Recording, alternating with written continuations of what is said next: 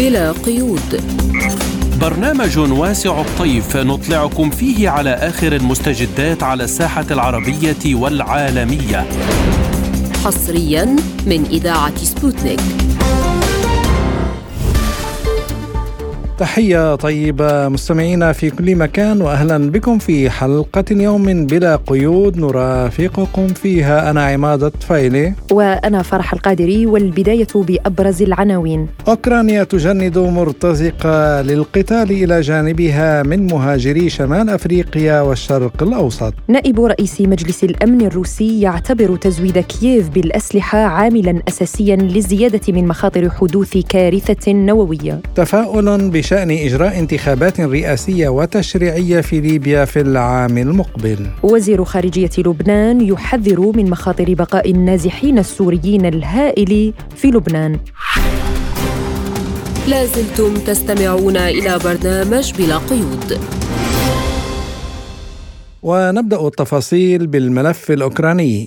قالت السكرتيرة الصحفية للبيت الأبيض كارين جون بيير إن واشنطن تعمل على حرمان موسكو من فرصة إثارة الصراع الأوكراني، كما تأمل الولايات المتحدة ألا تنقل الدول الأخرى أسلحة إلى روسيا. وقالت نعمل باستمرار على حرمان روسيا من فرصة تأجيج هذا الصراع. فيما نشر السياسي الفرنسي رئيس حزب التجمع الشعبي الجمهوري فرانسوا أسلينو سلسلة تغريدات على تويتر كشف من خلالها تجنيد أوكرانيا للمرتزقة عبر موقع إلكتروني. ونشر السياسي الفرنسي صوراً للموقع الإلكتروني وذكر أن أوكرانيا تجند من خلاله مرتزقة من المغرب العربي والشرق الأوسط. فلنستمع مستمعينا الكرام إلى ما قاله الرئيس الروسي فلاديمير بوتين حول مجرى العملية العسكرية الروسية الخاصة. كثيرا ما يقال لنا ونسمع أن روسيا قد بدأت نوعا من الحرب. طبعا لا، تحاول روسيا بمساعدة عملية عسكرية خاصة وقف هذه الحرب التي تشن ضدنا، ضد شعبنا، والذي جزء منه بسبب الظلم التاريخي رأى نفسه خارج حدود الدولة الروسية التاريخية، ولكن هذا لم يكن سببا يمنعهم من أن يكونوا من شعبنا. روسيا تفعل وستفعل كل شيء لحمايتهم. من جهة أخرى، تحدث وزير الخارجية الروسي سيرجي لافروف في الاجتماع الدولي الحادي عشر للممثلين السامين للشؤون الأمنية والذي يعقد في منطقة موسكو تحت رعاية مجلس الأمن الروسي بشأن الأوضاع والتطورات حول الأزمة الأوكرانية.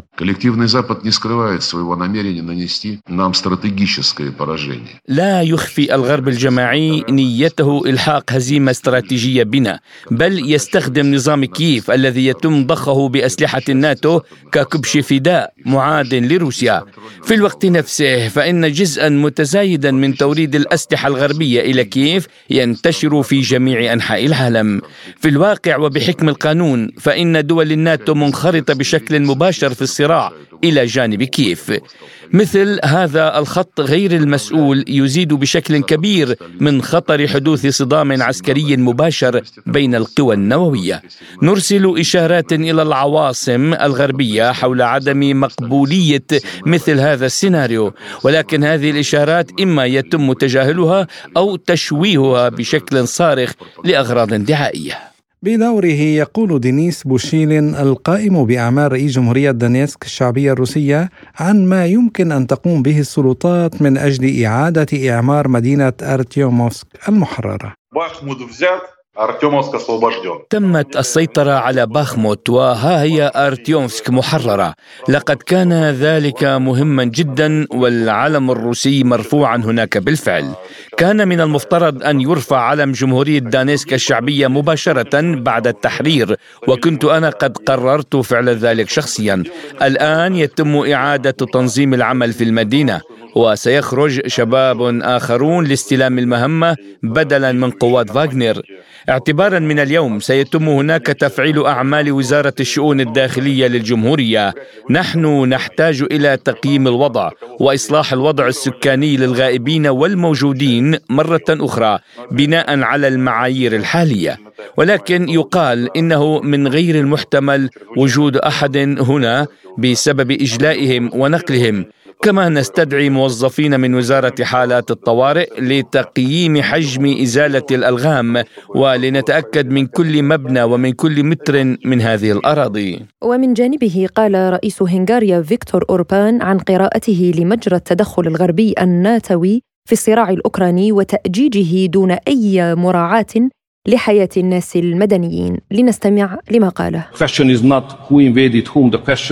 السؤال ليس من الذي غزا من، بل السؤال هو ماذا سيحدث في صباح اليوم التالي.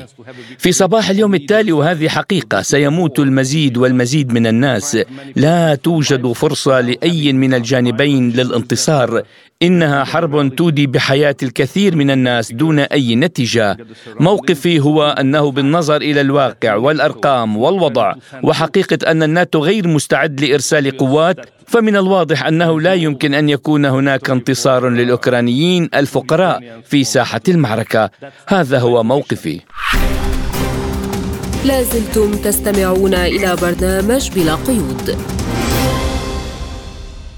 وللتعليق على هذا الموضوع ينضم إلينا من بيروت معلق الشؤون العسكرية في قناة الميادين العميد شارل أبي نادر. أهلا ومرحبا بك سيادة العميد. مرحبا، يعطيكم العافية. وأسأل حضرتك يعني ما لماذا يسمح لواشنطن بتسخين الصراع الأوكراني كما تشاء؟ يعني ألا يمكن لروسيا أن يكون لها حلفاء؟ يعني في الرد على ما قالته يعني مسؤولة أمريكية أن واشنطن تعمل على حرمان موسكو من فرصة إثارة الصراع الأوكراني كما يعني تريد الولايات المتحدة. يعني مبدئيا في هذا الإطار يعني هناك أكثر من جانب يعني أن تكون واشنطن لديها تقريبا التأثير الأكبر في تسخين الصراع في أوكرانيا كما تشاء. البعد الأول أو الجانب الأول هو أن واشنطن عادة يعني تفرض نفسها في أوكرانيا في شرق أوروبا عبر حلفاء مؤثرين. يعني نتكلم عن الاتحاد الأوروبي وعن الناتو، يعني يعني نتكلم عن حلفين أو مؤسستين أوروبيتين أو غربيتين لها تاريخ في العلاقات وفي التأثيرات وفي إدارة الأزمات في كل المناطق وتقريبا في المناطق الأوروبية. طبعا يعني هذا التأثير الأمريكي يأتي تحت عنوان حماية السيادة الأوكرانية من خلال القول أن روسيا تعتدي على الأراضي الأوكرانية، يعني الادعاء الذي تقوده الولايات المتحدة الأمريكية والغرب.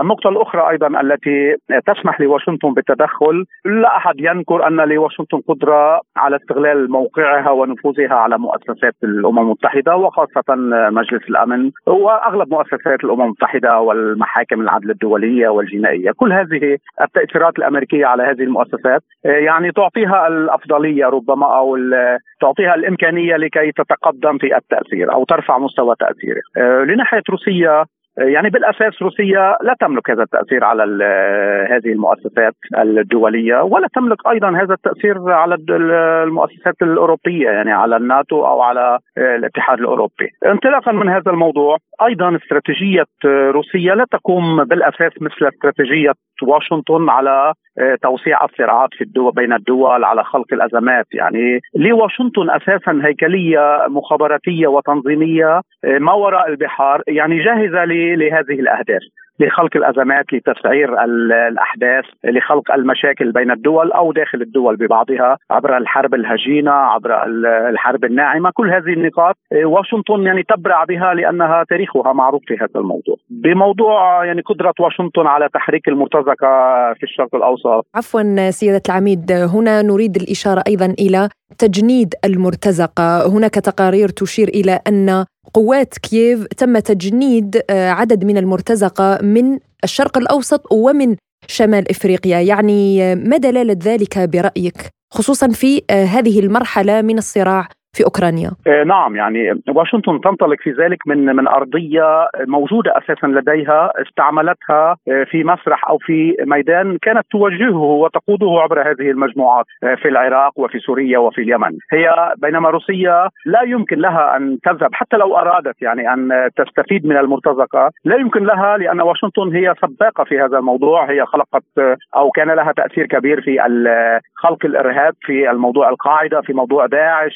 كل هذه الإمكانيات في التأثير على الجماعات الإرهابية والمسلحين في الشرق الأوسط على الحدود التركية السورية كان لواشنطن باع رئيسي وأساسي في إدارتها. انطلاقا من هذا الموضوع أيضا تستفيد واشنطن من هيكلية تنظيمية موجودة أصلا في الشرق الأوسط على استعمال المرتزقة، لا يبقى فقط إلا أن توجهها أو أن تنقلها عبر طبعا مخابراتها أو عبر المجموعات التي كانت ترعاها إلى أوكرانيا، لذلك نجحت في هذا الموضوع. نعم سيادة العميد، يعني المستشار الألماني أولاف شولتز يقول إن أوكرانيا ستصبح عضوا في الاتحاد الأوروبي فور استعادتها أراضيها، يعني ما الهدف من مثل هذا التصريح؟ يعني هل أوروبا مثلا بحاجة إلى أوكرانيا التي يتطلب إعادة إعمارها مبالغ هائلة بحاجة إلى إمكانيات مادية كبيرة؟ يعني أولا يعني في هذا الموضوع أنا بتقديري طبعا لتصريح المستشار الألماني عدة أبعاد، يعني أولا أنا بتقديري ممكن أن يكون يعني هذا التصريح للرد على إلحاح الرئيس الأوكراني زيلينسكي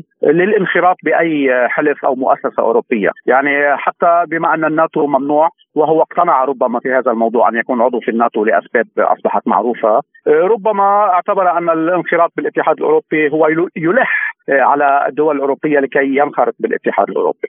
طبعا يعني الموضوع المتعلق بالأعمار أوكرانيا، إذا كانت أوكرانيا ضمن الاتحاد الأوروبي ربما الألمان وحتى الفرنسيين يعني يعتبرون أن أوكرانيا عضو في الاتحاد الأوروبي هذا سوف يؤمن لها سندا دوليا تستفيد عبره من أموال روسية محجوزة في الغرب وفي الدول الأوروبية لصالح أعمار أوكرانيا. يعني إذا كانت أوكرانيا ضمن الاتحاد الأوروبي سوف يسهل أو سوف تسهل إدارة هذه الأموال المحجوزة على أساس أنها هي أموال روسية، ولكن سوف يكون هناك قرار أوروبي أو غربي بأن هذه الأموال المحجوزة هي كبديل عن أعمار أوكرانيا التي كما يدعون أن روسيا هي المسبب في هذا الموضوع.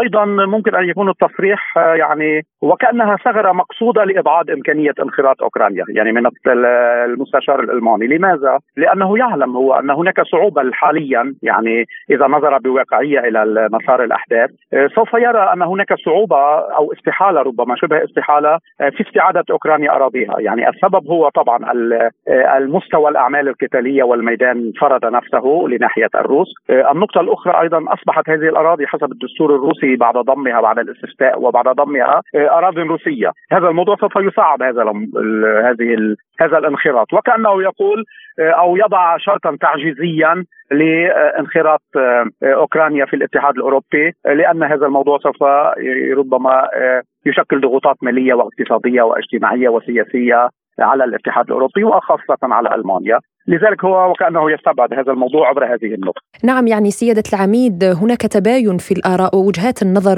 في ما يخص هذا الصراع الأوكراني. سفير فرنسا لدى واشنطن السابق قال إن انتهت اللحظة الغربية ولن تنتصر أوكرانيا بشكل حاسم في هذه الحرب. ما تعليقك على هذا التصريح؟ يعني ربما المتابعة قد يكون الفرنسيون ربما هم الأكثر واقعية تقريبا في مقاربة الحرب اليوم أو الصراع أو الأزمة.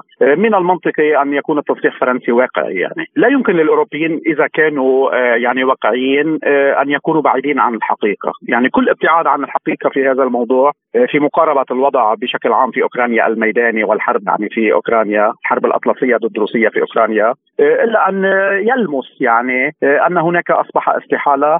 كل العقوبات والضغوطات السياسية والإعلامية والاقتصادية العسكرية الأسلحة الدعم، وكأن الغرب يعني أو الناتو بشكل عام يقاتل إذا لم يكن مباشرة بطريقة غير مباشرة، ولكن هو وضع كل إمكانياته تقريبا الممكنة إذا بقينا بعيدا عن الأسلحة الغير التقليدية، يعني وضع كل إمكانيته بتصرف أوكرانيا ولم تستطع الوحدات الأوكرانية مواجهة التغلب أو مواجهة أو إبعاد الوحدات الروسية عن تحقيق أهدافها حتى الآن. لذلك هم ينظرون يعني بواقعية على هذا الموضوع، وعلى رأسهم طبعا السفير الفرنسي السابق في في واشنطن. أنا بتقديري وكأن هناك رسالة ربما أوروبية عبر الفرنسيين للسير بتسوية لإيقاف الحرب كون تداعياتها يعني أصابت مقتلا من الاقتصاد الغربي وخاصة الأوروبي.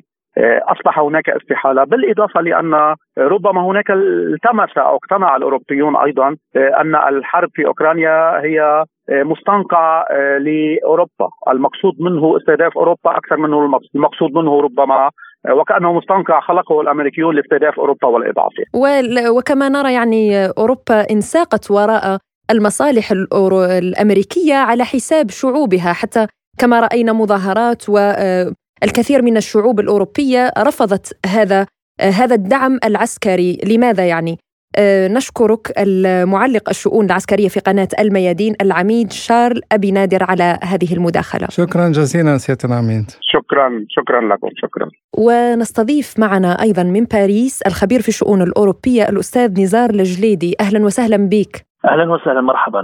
يعني يبدو أن الأزمة الأوكرانية تنتقل كذلك إلى تداعياتها إلى الجانب الشرق الأوسط والأفريقي، كما نرى أنه هناك مرتزقة يتم تجنيدهم من الشرق الأوسط ومن شمال إفريقيا. برأيك لماذا تحاول الدول الغربية إقحام دول شمال إفريقيا والشرق الأوسط التي تربطهم بروسيا علاقات ودية في هذا الصراع؟ في واقع الأمر هذه الورقة من القنابل الموقوتة التي توزعها أمريكا والغرب في كل العالم، كنا على أثيركم منذ فترة بأن ما مصير السوريين والتونسيون والجزائريون والمغاربة الذين كانوا في سوريا، لقد تم نقلهم فعلا إلى ليبيا في مرحلة استراحة قصيرة، وكان الجميع يسأل كان الجميع يسأل ماذا ما مصير هؤلاء. الآن المصير واضح، هؤلاء هؤلاء هم قنابل موقوتة وقع توزيعهم من جديد في خارطة الحرب الجديدة، يتم استعمالهم من الغرب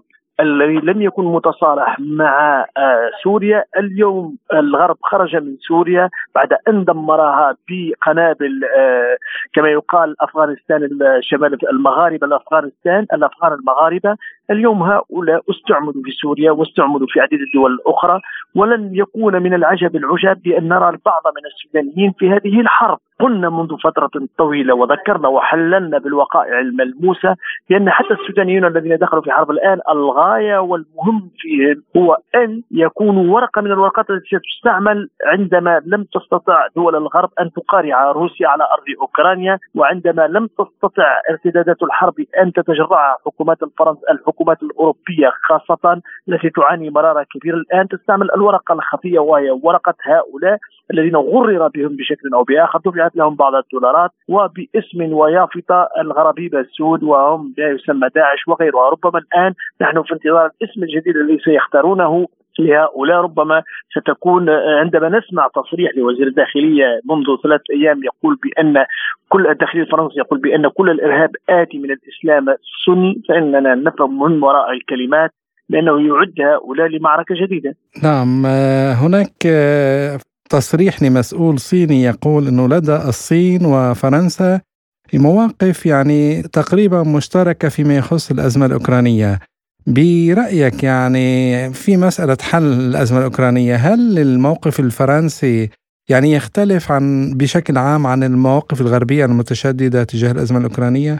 إذا ما تحدثت على فرنسا ما بعد ماكرون، لأن فعليا ماكرون استقال سياسيا من فرنسا، لم يعد له ذلك النفوذ بعد أن خسر كل المعارك الحقيقية في فرنسا، المعركة الاجتماعية، معركة المعركة الشارع، لم يعد له النصيب الكبير. الآن السياسة العميقة الدولة العميقة في فرنسا تفكر في مواقف أخرى بعد أن رفع العلم السوري في أكبر معاقلها في بوركينا فاسو ومالي، بعد أن طردت شر طرد فرنسا من هناك من تلك الربوع التي كانت كانت هي فقط التي التي تستطيع أن تتحكم في ذلك المشهد الإفريقي. اليوم لا تملك فرنسا أي شيء في إفريقيا، رفع العلم الروسي. تحتاج فرنسا إلى مراجعات. رجالات السياسة الأقوياء في فرنسا، الدولة العميقة في فرنسا الذين يفكرون بالعمق الفرنسي، يريدون أن تكون المواقف المواقف متلازمة مع الصين ومع الجزائر. لذلك سنرى خلال زيارة تبون قريبا الذي يوم أمس كان في البرتغال وبعد أسابيع سيكون في فرنسا، سنرى بأن فرنسا تلين في موقفها لأنها محتاجة كل الاحتياج إلى أن تلين في موقفها، لأن سياسة التصعيد والسياسة التبعية للأمريكان في الحرب الروسية الأوكرانية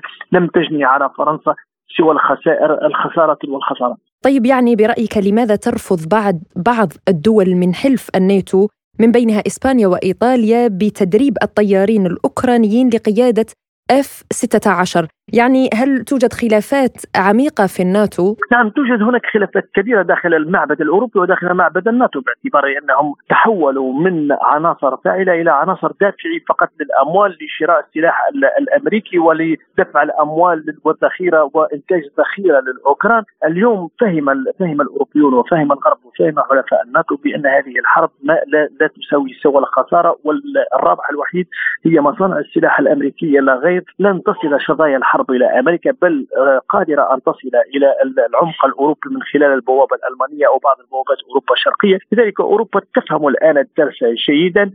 الأصوات العالية والرافضة كبيرة جدا، الارتدادات الشارعة كبيرة جدا. نحن رأينا في إيطاليا مظاهرات، ورأينا في السويد مظاهرات، ورأينا في بعض الدول والنمسا بعض المظاهرات التي كانت رافضة، ولكن مع ميزانيات جديدة وحسابات جديدة، حيث أن أوروبا غير قادرة على أن تكون لها اقتصاد حرب الآن. أوروبا لديها اقتصادات منهكة متعبة من من نفوق من نفوق الذخيرة الطاقية، من نفوذ ما يسمى اليوم الشح الطاقي، ما يسمى اليوم البحث عن البدائل. لن تدخل إسبانيا أو إيطاليا في معارك مثل هذه، خاصة أنها قبالة شرق المتوسط وقبالة الجزائر وقبالة الجزائر وتونس وقبالة ليبيا لا تستطيع لا تستطيع بشكل أو بآخر لا تستطيع بشكل أو بآخر أن تدخل في حروب. تعرف جيدا اليوم اللاعبون الجدد هم في شرق المتوسط، وتعرف بأن علاقات شرق المتوسط مع روسيا كبيرة وكبيرة جدا. لذلك لن تدمر إسبانيا نفسها وإيطاليا نفسها. هي تحتاج إلى حلفاء وشركاء، تحتاج إلى التزود بالطاقة، ولا تحتاج بأن تكون دافعة فقط أموالها وكل ما تكسب إلى الذراع الأمريكي الذي يحاول بشكل بآخر أن يسيطر بعقلية بعقلية العجرفة العسكرية، على أن يضع من اقتصادات من اقتصادات أوروبا فقط اقتصادات ابتزاز. الخبير في الشؤون الأوروبية نزار جليدي كنت معنا من باريس، شكرا جزيلا لك أستاذ نزار. شكرا. لازلتم تستمعون إلى برنامج بلا قيود. وإلى الملف التالي، أين صرح نائب رئيس مجلس الأمن الروسي دمتري ميدفيديف بعد زيارة العمل التي قام بها في فيتنام خلال مقابلة حصرية مع قناة روسيا اليوم بأن محاولة التفاوض مع الزملاء الغربيين الذين لا يريدون التعاون والسلام بل يريدون الحرب مضيعة للوقت، فهم يحاولون بكل طريقة ممكنة التعدي على بلدنا. ضاعت جهود التفاوض مع الغرب، هذه الدول لم تكن مستعدة للحوار. الزعماء الغربيون هم أشخاص دونيون مثيرون للشفقة، إنهم لا يريدون السلام بل يريدون الحرب، لا يريدون التعاون بل يريدون المواجهة، ويحاولون بكل طريقة ممكنة التعدي على بلدنا. وأشار ميدفيديف إلى أن حلف الناتو غير جاد بشأن خطر الحرب النووية، وأنه كلما زاد توريد الأسلحة المدمرة إلى نظام كييف زاد احتمال حدوث سيناريو نهاية نووية للعالم. الناتو ليس جادا بشأن سيناريو نهاية العالم النووية، وإلا فلن يزود الناتو النظام الأوكراني بمثل هذه الأسلحة الخطيرة. لذلك على ما يبدو يعتقدون أن نزاعا نوويا أو نهاية عالم نووي أمر مستحيل، لأنه غير ممكن أبدا. إنهم مخطئون، ففي مرحلة ما يمكن أن تسير الأحداث وفقا لسيناريو غير متوقع، وعندئذ ستقع المسؤولية بالكامل على عاتق حلف شمال الأطلسي. وفي رده عن سؤال حول هدف الولايات المتحدة الأمريكية من هذا الصراع من أنه تدمير روسيا كدولة ولن تنجح في ذلك، الهدف النهائي للولايات المتحدة في إطار الصراع في أوكرانيا هو تدمير الاتحاد الروسي، على الأقل تقييد الاتحاد الروسي. إنهم يفعلون الشيء نفسه بالنسبة للصين، ولكن الهدف النهائي هو تدمير روسيا كدولة. وفي إجابته عن سؤال ما إذا كان يتعين على الولايات المتحدة تعويض روسيا عن الأضرار الناجمة عن تفجير خطي أنابيب نورد ستريم واحد ونورد ستريم اثنين، قال ميدفيديف دعهم يعيدون الأموال.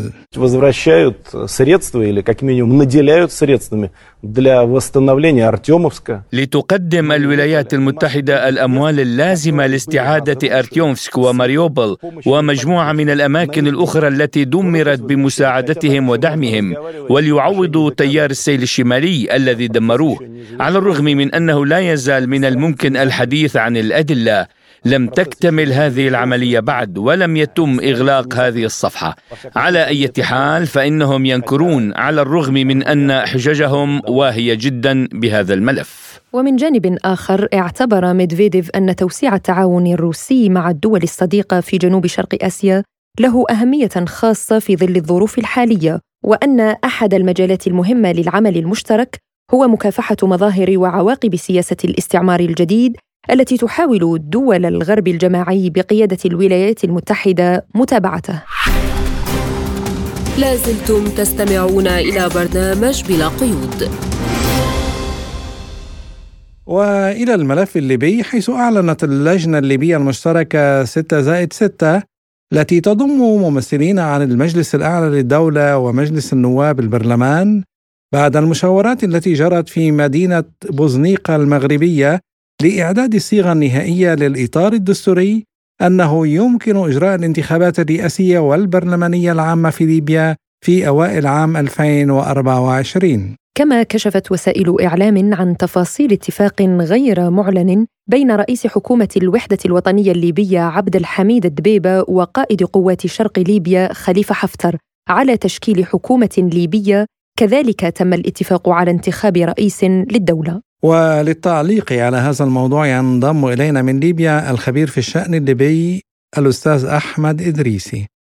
أهلا ومرحبا بك أستاذ أحمد في حلقة اليوم من البرنامج، وأسألك هل يعتبر هذا تطورا إيجابيا في تسوية الأزمة الليبية؟ نعتقد أن هذه الاجتماعات والتي تعقد في المملكة المغربية وهو تواصل لعديد اللقاءات والاجتماعات التي احتضنتها المغرب، ولعل أهمها الاجتماع الذي أنتج حكومة الوفاق في ألفين وخمسة عشر. هذا الاجتماع جاء من أجل النأي والابتعاد باللجنة لكي تسير أعمالها بشكل مرضي بعيدا عن التجاذبات السياسية والضغوطات. لذلك نتوقع أن أن يكون الاجتماع اجتماع مثمر وينتج قاعدة أو قوانين انتخابية، ولكن السؤال هو بقية الأطراف التي هي في المشهد هل تقبل بهذا الاتفاق، وخاصة فيما يتعلق بموضوع شروط الترشح ومزدوجي الجنسية. طيب يعني أستاذ أحمد، هل قرار إجراء الانتخابات يمنع تدخل دول ثالثة في الشؤون الداخلية للبلاد برأيك؟ نعتقد أن الأزمة الليبية شهدت تدخلات منذ ألفين وأحد عشر، وتواصلت هذه التدخلات من أجل بحث هذه الدول عن عن مصالحها في ظل غياب الإرادة الليبية وفي ظل غياب التوافق الليبي الذي أفتح المجال لهذه التدخلات، وبذلك أصبحت عديد الدول تتدخل سواء دول إقليمية أو دول كبرى في المشهد في المشهد الليبي. فأعتقد أن المشكلة هي مشكلة في الليبيين حقيقة، لأنهم أعطوا الفرصة من خلال انقسامهم واقتتالهم وأيضا تفرقهم في من أجل إيجاد حل للقضية الليبية. أستاذ أحمد، كيف ترون المزيد من التطور للنظام السياسي في ليبيا، وهل سيتم تشكيل هيئات حكومية جديدة تراعي مصالح كل الأطراف؟ سمعنا أن هناك لقاءات ومباحثات من أجل توافق بين بين الأطراف، وخاصة المشير خليفة حفتر والسيد عبد الحميد دبيبة، ولكن لم ينتج أي شيء يعني يمكن أن نبني عليه. وأيضا نعتقد أن الأزمة الليبية أو القضية الليبية والمشهد السياسي الليبي هو فيه عديد الأطراف، لعل أهمها الشارع الليبي الذي هو مغيب.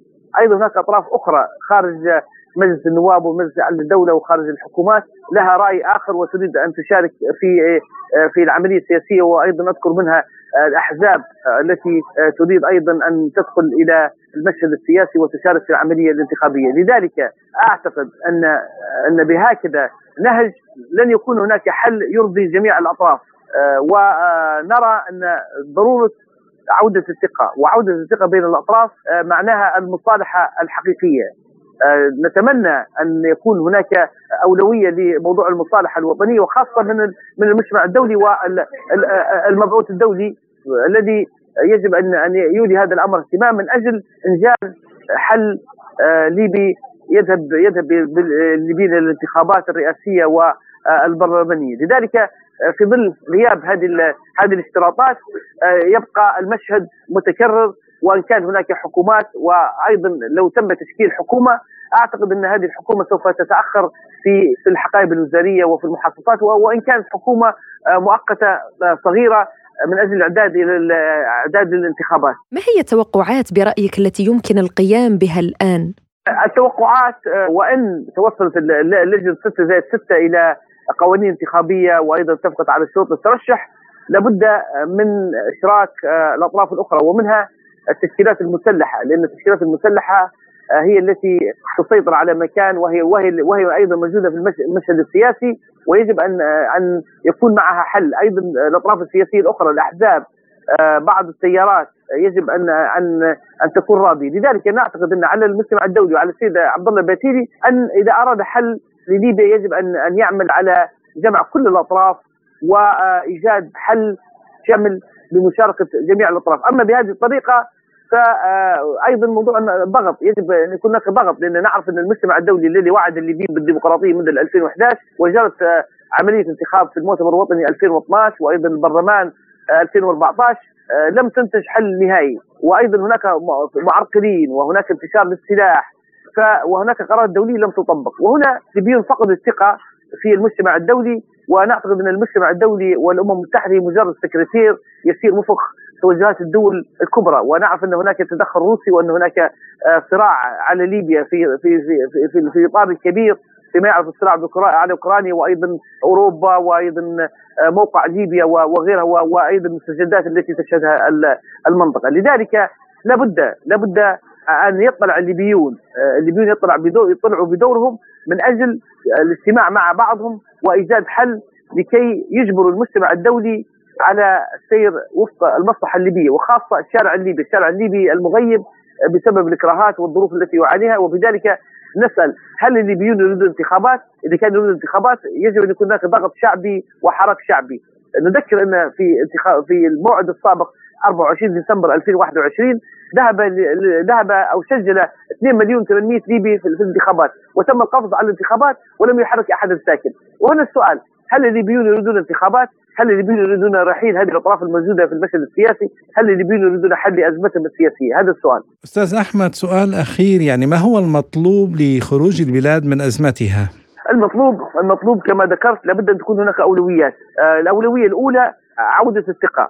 عودة الثقة تكون من خلال موضوع المصالحة، المصالحة أيضا من أهم النقاط التي اتخذت في في في اتفاق جنيف ونسمع الحديث عنها. لابد أن تجتمع هذه الأطراف وتتصالح مع بعضها أولا لكي تعود الثقة، وإن عادت الثقة سوف يرضى الفرقاء والأطراف الليبية بالانتخابات وما ينتج عنها الانتخابات.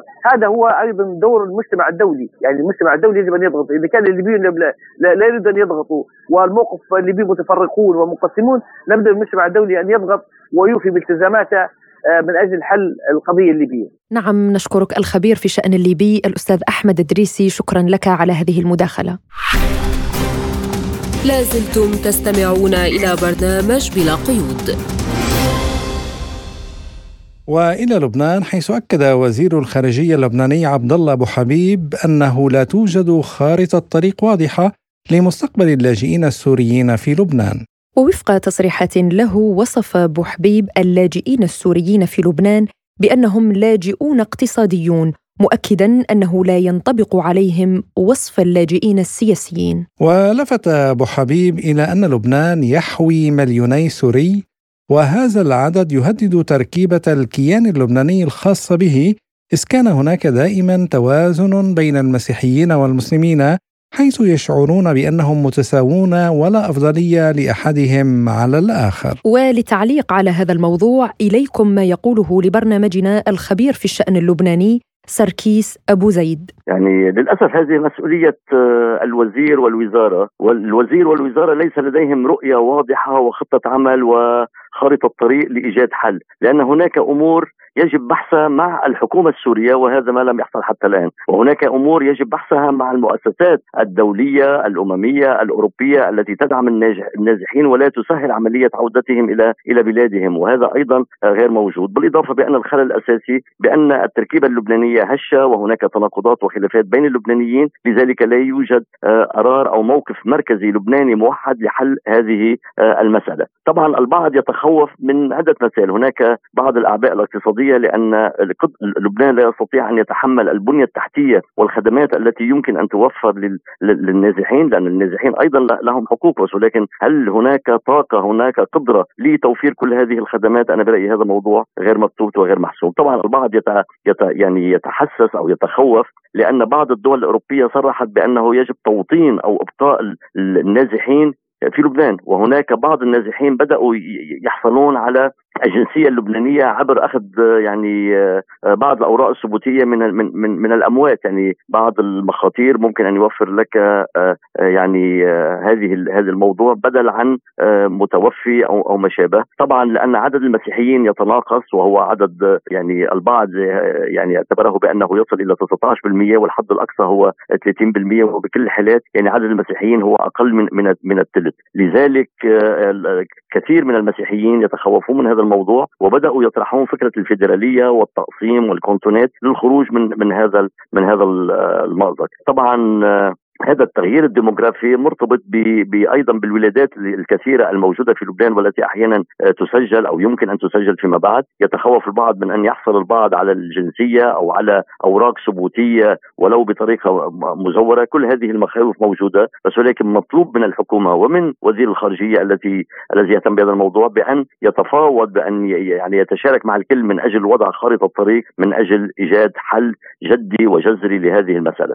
وفي تعليقه على مسألة الموقف الأوروبي الغربي الداعي إلى إبقاء السوريين النازحين في لبنان يقول أبو زايد: بصراحة بالبداية عندما يعني تم احتضان النازحين السوريين خاصة من فريق أربعة عشر آذار لأنهم كانوا يراهنون بتحويل مأساة هؤلاء إلى جيش نظامي لمواجهة حزب الله وغيره، وهذا ما لم ما لم يحصل. من جهة أخرى البعض يعني يراهن بعملية التوطين من أجل تغيير ديموغرافي كما حصلنا، بس ولكن هناك مشكلة أساسية بأن الدول الأوروبية أصلا من فترة كان هناك مؤتمر ببروكسل، كان هناك تمني على لبنان بأن يطبع بأن يبقي هؤلاء النازحين، لم يسميها تجنيس ولكن هناك تطبيع بمعنى ابقائهم بلبنان، لانهم ارادوها ورقه ابتزاز ضد الحكومه السوريه من جهه، وورقه ممكن ان تفجر الوضع الامني في لبنان، وفي الحالتين مطلوب من لبنان ان يكون له موقف ورئي. لذلك انا اتمنى على وزير الخارجيه ان يجري اتصالات مباشره مع الحكومه السوريه لايجاد حل واتفاق معها، ان تطبق القوانين المرعية الإجراء في لبنان على النازحين، لأن النازح الذي يذهب إلى سوريا ويعود فهو لم يعد نازح، يجب شطبه من هذا الموضوع، ويجب الضغط بكل الوسائل على بعض الحكومات الأوروبية التي تستغل مأساة النازحين من أجل تصفية حسابات مع النظام السوري ومع لبنان. وعن عدم وجود موقف رسمي لبناني يفتح حوارا جديا مع الدولة السورية بشأن عودة النازحين إلى ديارهم يقول أبو زيد: يعني الآن أصبحت علاقة ما بين السعودية والسورية إيجابية جدا، وهناك مجموعة اتفاقيات بدأت تنفذ. للأسف أنه بعض اللبنانيين ما زالوا يعني يرفضون التعاطي مع سوريا.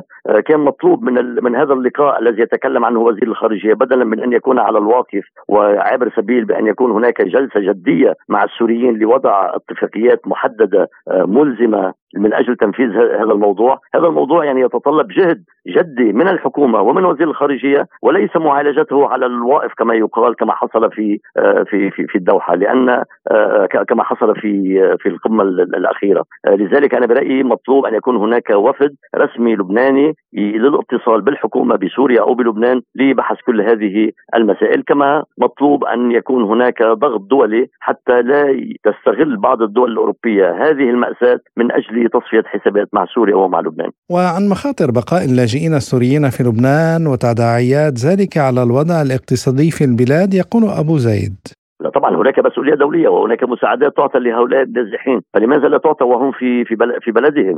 بالإضافة بأن الجامعة العربية أبدت استعداد، حتى السعودية أبدت استعداد لمساعدة لبنان لحل هذه المأساة، بس ولكن أين هي الخطة العملية التي قدمها الوزير والحكومة اللبنانية إلى القمة العربية التي كانت منعقدة في في جدة؟ يعني مطلوب من لبنان أن أن يقوم بدوره بتقديم تصور بوضع خطة، لا أن ينتظر المبادرات الأوروبية المشكوك بأمرها حتى الآن. كان معنا من بيروت الخبير في الشأن اللبناني سركيس أبو زيد. لازلتم تستمعون إلى برنامج بلا قيود. وفي الشأن الاقتصادي توقع وزير الدولة لشؤون الطاقة القطري سعد بن شريدة الكعبي أن تواجه أوروبا نقصاً أسوأ في النفط والغاز، مشيراً إلى أن اعتدال فصل الشتاء نسبياً جنب القارة صعوبات أكبر في الأشهر الماضية. وقال الكعبي خلال منتدى قطر الاقتصادي: قد ينفد كل الغاز من توسعنا في حقل الشمال بنهاية العام في ظل طلب كبير جداً ونحن مقبلون على إنتاج مئة وستة مليون طن بحلول ألفين وستة وعشرين، وسعيد أن مجموعة دول السبع أعلنوا أنهم يحتاجون طاقة أكثر. لمناقشة هذا الموضوع أكثر نستضيف معنا عبر الهاتف الخبير بالشؤون الاقتصادية الدكتور سليمان عبد المحسن العساف من الرياض.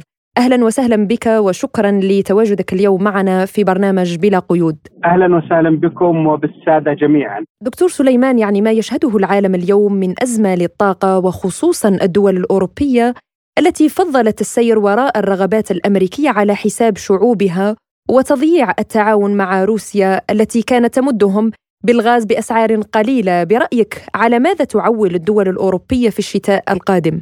أولا بالنسبة للقرار أنه التخفيف من استيراد النفط الروسي أو حتى وضع حد تسعيري له سيلحق الضرر بالاقتصاديات الأوروبية، وكما ذكرتي أنها هي تابعة تسير في فلك أمريكا بغض النظر عن مصالحها، رغم ما تعانيه من ارتفاع تكلفة الفائدة، ما تعانيه من بطالة بشكل كبير، ما تعانيه من مشاكل واعتلالات اقتصادية وحالة عدم اليقين. كل هذه الأمور مجتمعة تؤثر، وارتفاع أسعار النفط وانخفاض مداخلها بشكل كبير، كل هذه الأمور مجتمعة وغيرها تؤثر بشكل كبير. نحن أمام كما ذكرت الشتاء القادم، ومتوقع أنه سيكون هناك ارتفاع في الطلب بشكل كبير على النفط في الدول كما ذكرت أوبك أن الارتفاع سيكون أكثر من مليونين برميل نفط يومياً، سيكون بالإضافة إلى ارتفاع الأسعار والحالة الاقتصادية ستلحق الضرر بشكل كبير بهم. وكما رأينا في بعض الدول الأوروبية هناك حالة تململ من الناس ومن الحكومة، فأعتقد أن هذا الأمر لن يستمر طويلا، لأنه لا يستطيع أحد من مجاورين روسيا أن يغطوا الإنتاج أو التزويد عن طريق نورد ستريم، سواء من ناحية الغاز الوارد إليهم أو حتى منتجات النفط القريبة منه. وزير الطاقة القطري اعتبر أن الأسوأ لم يأتي بعد. هل من الممكن إنهاء مشاكل الطاقة في العالم دون إنهاء الصراع في أوكرانيا؟ أنا أعتقد أنه الصراع في أوكرانيا واحد من المشاكل التي يواجهها العالم، سواء من ناحية أزمات الغذاء وارتفاع أسعارها وقلة توفرها خصوصا للدول الفقيرة. الأمر الثاني ارتفاع أسعار النفط والطاقة بشكل كبير، حيث رأينا أنها تضاعفت أكثر من مئة بالمئة. الأمر الثالث الحالة الاقتصادية العالمية واتجاه كثير من الدول في زيادة إنتاج الأسلحة أو الذخائر أو الصرف على على على الأنظمة الدفاعية وتقليل الصرف على التنمية الاجتماعية. هذه الأمور كلها ملتحقة ستحقق كثير من ارتفاعات الأسعار، ستلحق بعض المشاكل بالاقتصاديات. أكثر ما يعاني منها الاقتصاديات الضعيفة والفقيرة هي التي تواجه مثل هذا الأمر بشكل كبير. لذلك أتوقع أنه إذا استمرت هذه الأزمة الحرب الروسية الأوكرانية في خلال الشتاء القادم، فإنه كثير من الاقتصاديات ستنكشف بشكل كبير، سيكون هناك ارتفاعات ضخمة بالأسعار، سيكون هناك مشاكل وقلاقل اجتماعية واقتصادية في كثير من الدول وخصوصا الدول الأوروبية والدول الفقيرة. كما يقال دكتور، مصائب قوم عند قوم فوائد، واليوم كما نرى التوسع الخليجي في مجال الطاقة ولا سيما قطر والمملكة العربية السعودية، برأيك هل يمكن لهما أن تحلا مكان روسيا في سوق الطاقة العالمي؟ سؤال جميل. مصائب قوم عند قوم فوائد، نعم، لكن لا يمكن لا السعودية ولا قطر أن يحلوا مكانهم. قطر رائدة في إنتاج الغاز، ولكن لديها عقود مع كثير من الدول، فلا تستطيع الإخلال بهذه الاتفاقيات والقيام بعمل اتفاقيات جديدة، لأن الاتفاقيات كما نعلم أنها تكون طويلة وتأخذ وقت، وهناك أمر مسألة التوسع في الإنتاج يأخذ وقت طويل. الأمر الآخر بالنسبة للسعودية، تستطيع أن تزيد إنتاجها بشكل محدود ولكن ليس بشكل مطلق كما هو متوقع. روسيا هي المنتج رقم واحد في العالم واثنين بالنسبة للغاز وكذلك في النفط، فلا يمكن أن تقوم دولة بسد هذا النقص الحاصل بأي حال من الأحوال. في سؤال أخير دكتور سليمان، يعني بالنسبة للطاقات المتجددة والطاقة الصديقة للبيئة هناك مشاريع ضخمة تقودها المملكة، برأيك هل نرى سوقا جديدا للطاقة تحل مشاكل أوروبا؟ هذا نظريا مأمول ولكن واقعيا غير مأمول. رأينا الدول الأوروبية والأمريكية كانوا يتكلمون عن الطاقة النظيفة وتقليل انبعاثات الغاز خلال الفترة الماضية، ولكن للأسف كانوا يتكلمون عن هذا بدون أن يحلوا مشاكل العالم والاقتصاد الطاقة التقليدية الأحفورية. لذلك حدثت هذه المشاكل، اضطروا إلى أن يوقفوا أو يخففوا من الاستمرار في موضوع الطاقة المتجددة والنظيفة، ولأن الحاجة الحالية للطاقة الأحفورية بشكل كبير. رأينا الآن ستزيد عن مئة وواحد برميل يوميا الاستهلاك العالمي. أسعار النفط رأيناها ارتفعت أكثر من مئة بالمئة، الآن تحوم حدود خمسة وسبعين إلى ستة وسبعين دولار. متوقع أنه في العام القادم أن تكون المتوسطات أكثر من هذا العام بحدود سبعة وثمانية دولار. لذلك الطاقة النظيفة أو المتجددة تحتاج إلى استثمارات ضخمة جدا وتحتاج إلى استثمارات بوقت طويل، وهذا لا يوجد لدى العالم رفاهية مثل هذا الأمر في الوقت الحالي. الخبير في شؤون الاقتصادية دكتور سليمان عبد المحسن العساف كنت معنا من المملكة العربية السعودية، شكرا جزيلا لك. لازلتم تستمعون إلى برنامج بلا قيود. وإلى أخبار متفرقة، قال نائب وزير الخارجية الروسية سيرجي ريبكوف إن موسكو تدعو الوكالة الدولية للطاقة الذرية إلى عدم الاختباء وراء الصيغ العامة بشأن محطة زاباروجيا للطاقة النووية. وقال ريبكوف في إحاطة صحفية: لا ينبغي لأمانة الوكالة الدولية للطاقة الذرية أن تختبئ وراء صياغات مستديرة لسؤال من يفعل وما هي الأحداث التي تجري في هذه المنطقة، ولكن يجب أن تجزم بوضوح عدم السماح بقصف المحطة، ولا ينبغي أن تكون هناك هجمات على المنشآت وتجنب الهجمات على المناطق المجاورة. نفى مستشار الأمن القومي الإسرائيلي تساحي هنجبي وجود محادثات مباشرة بين نتنياهو وولي العهد السعودي محمد بن سلمان في الأشهر الأخيرة، لكنه أكد في الوقت ذاته أن صفقة التطبيع ممكنة. وقال هنجبي: يوجد في السعودية زعيم لم يشهده العالم من قبل، حيث أخذ بلده مئة وثمانين درجة في اتجاه مختلف. إنه زعيم جريء وثوري. إذا كان يعتقد بإمكانية الوصول إلى التطبيع مع إسرائيل فسيحدث ذلك. أعتقد أن هناك فرصة لهذا. أعلن رئيس برلمان القرم فلاديمير كونستانتينوف أن ممتلكات الأوليغارشية الأوكرانية وكذلك ممتلكات عائلة الرئيس الأوكراني فلاديمير زيلينسكي تندرج تحت التأميم الجديد في شبه جزيرة القرم. وكتب كونستانتينوف على صفحته الخاصة على منصة تيليجرام قائمة ممتلكات المواطنين الأجانب والدول التي ترتكب أعمالا عدائية ضد روسيا تخضع للتأميم. كذلك يتم وضع قائمة بكل الممتلكات وتتألف من سبعة وخمسين بندا. أعربت وزارة الخارجية الإيرانية ارتياحها للانفتاح الأخير والمفاوضات المباشرة بين جماعة أنصار الله والمملكة العربية السعودية في أبريل نيسان الماضي.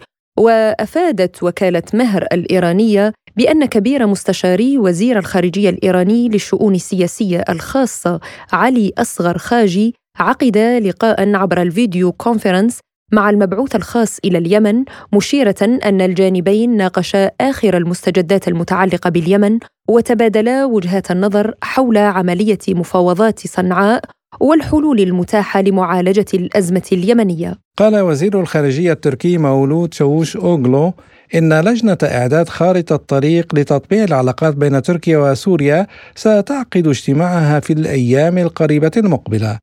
وأضاف الوزير التركي: في ختام الاجتماع في موسكو قررنا إنشاء لجنة لإعداد خارطة الطريق هذه، ومن جانبنا ستضم اللجنة نائب وزير الخارجية وكذلك ممثلين عن وزارتي الدفاع والداخلية وجهاز الاستخبارات. وذكر الوزير أن عدد السوريين الذين غادروا تركيا إلى وطنهم بلغ حتى الآن أكثر من خمسمئة وخمسين ألف شخص. أعلن اتحاد كأس الخليج العربي موعد انطلاق بطولة خليج ستة وعشرين التي ستستضيفها دولة الكويت، وقرر الاتحاد الخليجي في اجتماعه الذي أقيم في الدوحة إقامة البطولة الخليجية التي بدأت عام ألف وتسعمئة وسبعين ستقام في شهر ديسمبر كانون الأول من العام المقبل ألفين وأربعة وعشرين. وتستعد الكويت التي يتسيد منتخبها الأزرق سجلات البطولة بعشرة ألقاب لاستضافة التجمع الخليجي للمرة الخامسة بعد أعوام ألف وتسعمئة وأربعة وسبعين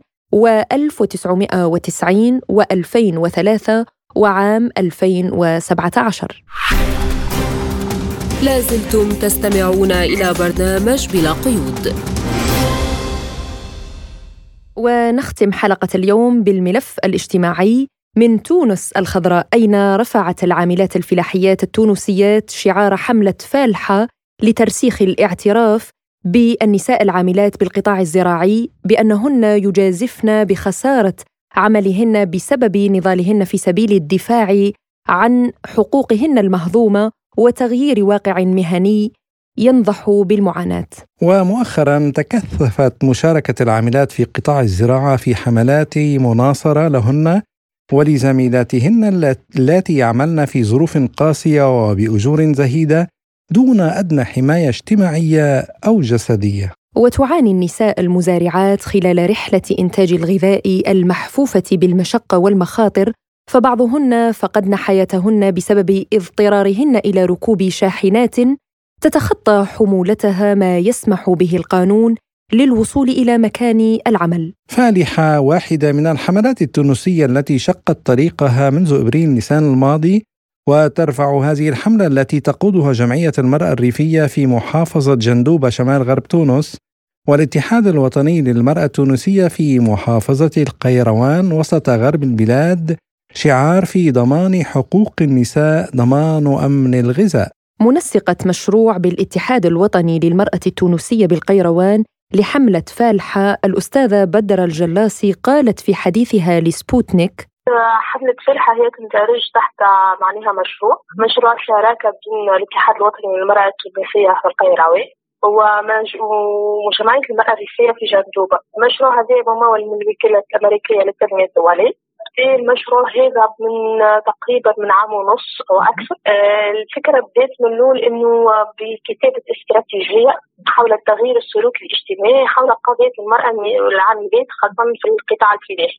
الاستراتيجية هذه تمتد على خمس سنوات، والأهداف الأساسية اللي تهدف فيها الاستراتيجية هذه هي زيادة الوعي والفهم حول القضية هذه، زيادة تمثيلية المرأة العاملات المرأة العاملة في القطاع الفلاحي خاصة قدام المؤسسات وقدام الهيكل المعنية والأطراف المتدخلة الكل، وزيادة تفعيل القوانين اللي من شأنها تحسن وضعية النساء خاصة نحكي على النقل الآمن والأجر العادل والمعاملة المتساوية. هذا عموما شنو اللي موجود في المشروع الجديد، هو هذا هو التجديد في المشروع هذا، هو تقوية تمثيلية النساء عن طريق المناصرة الذاتية للنساء العاملات. يعني فما مجال كامل إنه المرأة هي اللي تحكي على روحها، المرأة هي اللي تحكي حكايتها، المرأة هي اللي تتواصل مع المؤسسات المعنية، المرأة هي اللي تظهر في الإعلام خاصة وتحكي مع الإعلام. هذه معناها من نقاط اللي قاعد نخدم عليها في المشروع هذا.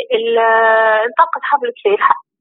حملة فالحة هي حملة معناها تم إجراء معناها تصميمها من قبل فريق الاتحاد وفريق المرأة الريفية بجندوبة، ومعنا الشريك التقني هو الميتروبوليتان جروب. قبل معنا تصميم الحملة هذه باش تكون معناها الصورة اللي باش تكسر السردية السائدة حول النساء العاملات في القطاع الفلاحي وتصويرهم معناها كحلقة إنتاج مهمة في القطاع الفلاحي واللي هن المساهمات في الاقتصاد الوطني بتاعنا وهن اللي يشجعون القطاع الفلاحي وهم اللي قاعدين يضمنونا في الأمن الغذائي.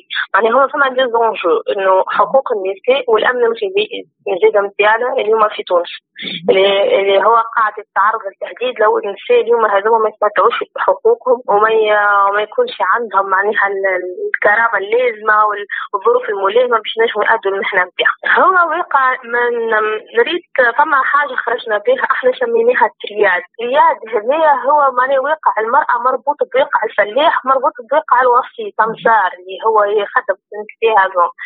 الثلاثه هذوما هما اللي اللي تجوا تقول السنتر نتاع الايكوسيستم اللي نحكيو فيه. ظروف المرأة متأثرة بظروف الفلاح وظروف الفلاح تأثر متأثرة بظروف السمسار وهكذا.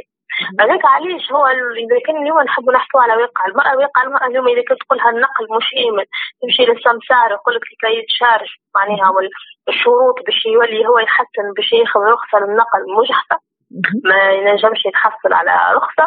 الفلاح اليوم يتعرض زيد الضغوط كبيرة اللي هو تغيير المناخي، أول حاجة اللي قاعدين نلاحظوا فيها اليوم في تونس، اكتراث الشتاء الصيف، معناها هذه التأثيرات العوامل الاقتصادية كلها، الغلاء نتاع المعدات الفلاحية، خاصة إنه فما زيد كي نحكيو الفلاح على الفلاح الصغير مش كيما الفلاح الكبير، ومعناها الواقع المرأة يتأثر تأثير كبير بالأطراف المتفاعلة اللي دايرين بها. واللي خلى بعدها اليوم واقع المرأة اليوم ما عندهاش تغطية صحية، اليوم أجر معناها ما نحكيوش عليه بالنيمات بصراحة، معناها كي تحكي لك امرأة اليوم تاخذ مثلا تاخذ اثناش دينار يزيد نحولها منها النقد ولا خمسطاش دينار، معناها ما ما تتجاوزش الحسية هذه بدون معناها راه واحد يصيب ممكن الزيتون خاطر حسب المواسم، معناها مش كيما الزيتون كيما المواسم الفلاحية الأخرى. وال معناها مثلا والعنف اللي تتعرض له زيد راه في وسط العمل، انه وسط عمل غير محمي غير آمن تتعرض للعنف، تتعرض لجميع اشكال العنف، العنف الاقتصادي، العنف الجنسي، العنف الجسدي، العنف النفسي، اللفظي، هو راه مع برشا كما في اي سلطه تقع بعيد متجاوبين، مي فما اشخاص الحقيقه ملتزمين ومتجاوبين، اما ما كثر احنا في تونس باش نبدلوا القوانين نستحقوا شويه وقت. ولكن علاش احنا راهو احنا معناها من الاول داخلين نحسبوا هذا، عارفين انه التغيير مش باش يصير في ليله ونهار، التغيير يلزم وقت، ولكن علاش احنا في الابروش هذايا قاعدين على الاقل هات اليوم نفهموا القضيه هذه، هات اليوم نحطوا القوانين اللي موجوده على الاقل في الطاوله، بعد بشويه بشويه نحاولوا معناها واحنا قاعدين نقدموا نحكيوا على معناها مجال معناها نحكيوا على عمل تاع خمس سنوات، مش في ليله ونهار راهو باش نجموا نبدلوا كل شيء. لازلتم تستمعون إلى برنامج بلا قيود. وإلى انطلاق فعاليات بيروت عاصمة الإعلام العربي ألفين وثلاثة وعشرين، انطلقت فعاليات بيروت عاصمة الإعلام العربي ألفين وثلاثة وعشرين برعاية رئيس الحكومة اللبنانية نجيب ميقاتي وحضور سياسي ودبلوماسي وإعلامي عربي. وتحت شعار هنا بيروت انطلقت الفعاليات التي تأخرت عدة أشهر بسبب الزلزال الذي ضرب سوريا وتركيا، تخللها النشيد الوطني اللبناني وعرض لفيلم هنا بيروت وفيلم قصير إنتاج تلفزيون لبنان. وقال وزير الإعلام اللبناني زياد المكاري في حديثه لوكالة سبوتنيك إن لبنان يمر بظروف صعبة ويوجد تحدي أمام الإعلام اللبناني، ولديه اليوم فرصة ليثبت نفسه ويستعيد مكانته في العالم العربي. بيروت عاصمة للإعلام العربي هو لقب مستحق، ونحن نشعر بالسعادة لأنه أتيحت لنا الفرصة ليرى الناس أنه لدينا ما يليق ببيروت. وقال النائب في البرلمان اللبناني ورئيس لجنة الإعلام والاتصال البرلمانية إبراهيم الموسوي: هذا حدث بالغ الأهمية لأنه يعطي بيروت بعض حقها. بيروت هي عاصمة مستحقة ومكرسة ومخصصة لها الكلمة، هي منبر للحرية، منبر للحق والحقيقة، وبالتالي عندما نحتفل ونقوم بمثل هذا النشاط فنحن نعطي بيروت حقها ونتوجها على عرش لا ينازعها عليه أحد. ومن جانبه قال رئيس المكتب التنفيذي لمجلس وزراء الإعلام العرب مجاهد أبو الهيل لسبوتنيك: أنا أعتقد أن بيروت ليس منة منا في مجلس وزراء الإعلام العرب أن نختار بيروت، فبيروت عاصمة دائمة للإعلام العربي، بيروت مدرسة في الإعلام العربي، لا توجد محطة عربية كبيرة أو صغيرة إلا وهناك أصابع لبنانية وبيروتية ساهمت في تأسيسها، لذلك أبارك لبيروت أن تكون عاصمة لسنة ألفين وثلاثة وعشرين كما أنها عاصمة دائمة لنا ولإعلامنا ولجمالنا ولمحبتنا، وهي بيت لكل العرب. وألقى الأمين العام المساعد ورئيس قطاع الإعلام والاتصال في جامعة الدول العربية أحمد رشيد خطابي كلمة خلال الاحتفال قال فيها إن تنظيم هذه الاحتفالية في أجواء إيجابية وواعدة، والتي تندرج في سياق بلورة قرار الدورة السابعة والأربعين لمجلس وزراء الإعلام في ألفين وستة عشر للدفع بالتعاون الإعلامي في نطاق أهداف وتوجهات الجامعة العربية، مناسبة للسير قدما بهذا النهج التشاركي وفرصة مشجعة كذلك لتعزيز روح التعاون والحوار بين مكونات الإعلام اللبناني ذو السجل الحافل بالعطاء الخلاق والالتزام والاحترافية، مسمنا هنا الإسهامات المقدرة لكافة الفاعلين والإعلاميين واستعدادهم للانخراط في مد جسور التواصل والتقارب والاستثمار الأمثل للقواسم المشتركة داخل منطقتنا العربية. الجدير بالذكر أن قرار مجلس وزراء الإعلام العرب في القاهرة في يونيو حزيران عام ألفين وواحد وعشرين بشأن اختيار بيروت عاصمة للإعلام العربي جاء في نطاق التضامن الثابت مع لبنان إثر الانفجار المأساوي لمرفأ بيروت الذي اهتزت له مشاعر الجميع. وبهذا نصل وإياكم مستمعينا الكرام إلى ختام حلقة اليوم من برنامج بلا قيود، كنا معكم فيها أنا فرح القادري وأنا عماد الطفيلي، وشكرا لإصغائكم وإلى اللقاء. إلى اللقاء.